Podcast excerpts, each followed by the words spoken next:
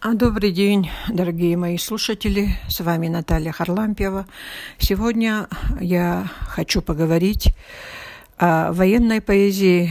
И первый, кто приходит на память, это, конечно, Константин Симонов. Но многие, наверное, знают, что Константин Симонов прошел всю Великую Отечественную в качестве военного корреспондента. Он и отступал с нашими войсками почти до Москвы и дальше шел победным маршем до Берлина. И все эти годы, конечно, он писал не только для газет «Правда» и «Красная звезда», но и писал стихи. Первые дни войны он оказался в качестве военного корреспондента на Смоленщине, и вместе с ним оказался другой поэт Алексей Сурков. И стихотворение «Ты помнишь, Алеша, дороги Смоленщины, очень горькое стихотворение, посвящено именно Алексею Суркову.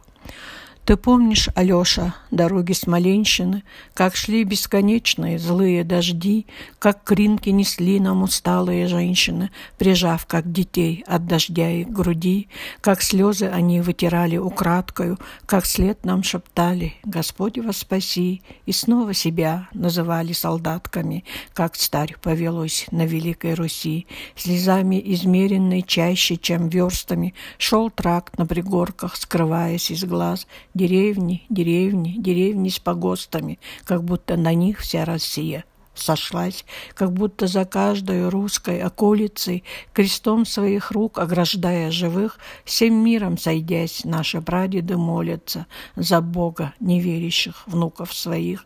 Ты знаешь, наверное, все-таки Родина, не дом городской, где я празднично жил, а эти проселки, что дедами пройдены, с простыми крестами их русских могил. Не знаю, как ты, а меня с деревенской, дорожной тоскою от села до села, со вдовьей слезою и с песнею женскою впервые война на проселках свела. Ты помнишь, Алеша, изба под Борисовым, по мертвому плачущий девичий крик, седая старуха в солобчике плисовом, весь белом, как на смерть одетый старик. Ну что что им сказать, чем утешить могли мы их. На горе, поняв своим бабьим чутьем, ты помнишь, старуха сказала, родимые, покуда идите, мы вас подождем. Мы вас подождем, говорили нам пажити, мы вас подождем, говорили леса. Ты знаешь, Алеша, ночами мне кажется, что следом за мной их идут голоса. По русским обычаям, только пожарище, на русской земле раскидав позади, на наших глазах умирали товарищи по-русски рубаху рванув на груди. Нас пули с тобою пока еще милуют, но трижды поверив, что жизнь уже вся, я все-таки горд был за самую милую, за горькую землю, где я родился, за то, что на ней умереть не завещано, что русская мать на нас на свет родила, что бой провожая, нас русская женщина по-русски три раза меня обняла. Эти строки, конечно, э, и сегодня волнуют человека, э, тем более это было написано в самом начале войны, когда мы отступали до самой Москвы.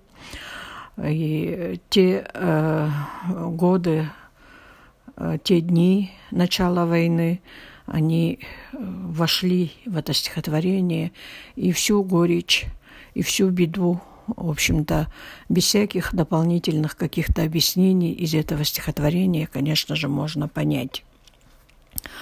Имя Алексея, э, имя Константина Симонова, э, я думаю, что якутянам не только э, хорошо известно, многие, наверное, знают, что в 50-х годах он привозил сюда своего сына Алексея Симонова так сказать, для того, чтобы он поработал и посмотрел, что такое настоящая работа для трудового воспитания, так сказать. Он был знаком с Павлом Мельниковым, который был назначен директором Института златоведения, только что созданного.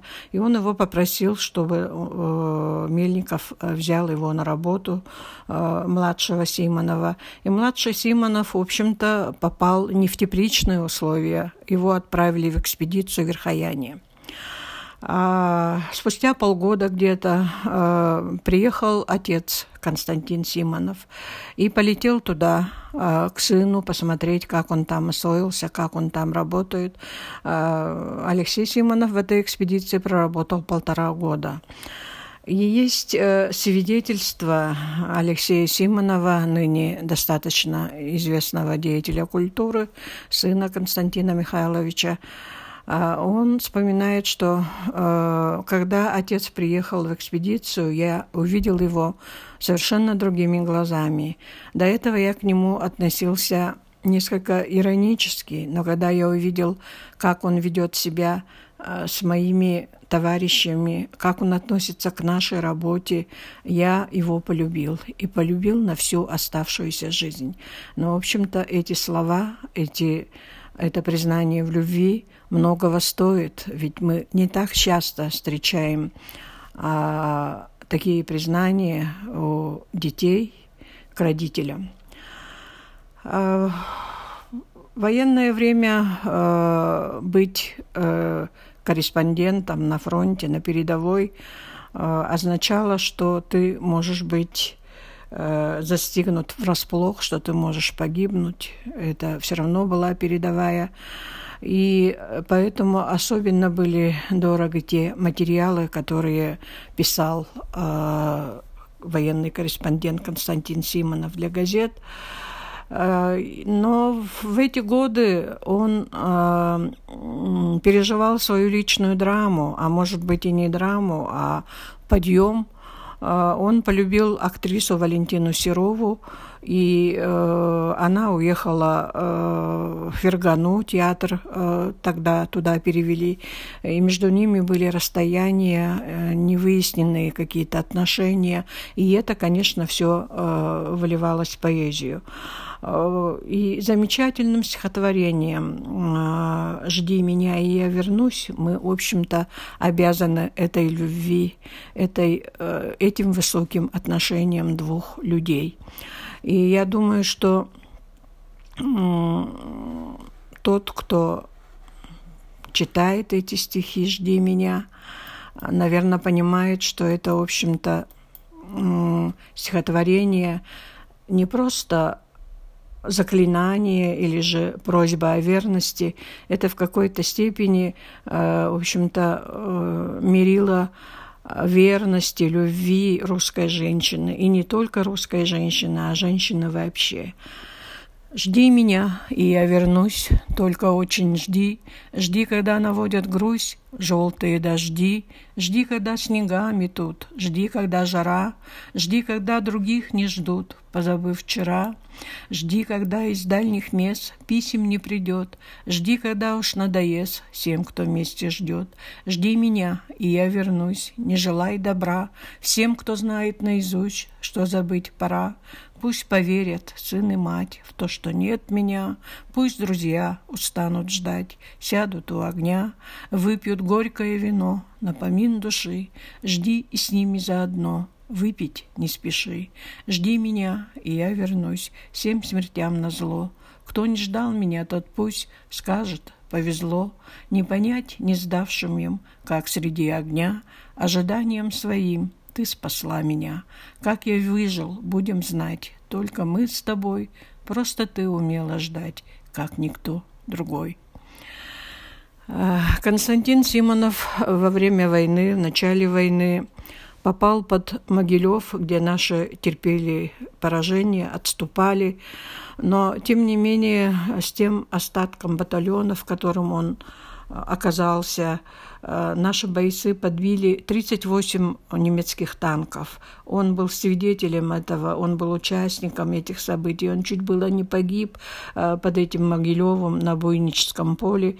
И потому он в своем завещании попросил развеять свой прах именно на этом месте, под Могилевым на Буйническом поле. Там сейчас стоит большой камень, на котором высечена Константин Симонов, дата его рождения, дата его ухода из жизни. И, конечно, тот, кто туда приезжает, он склоняет голову перед этим камнем и вспоминает в первую очередь эти строки «Жди меня, и я вернусь».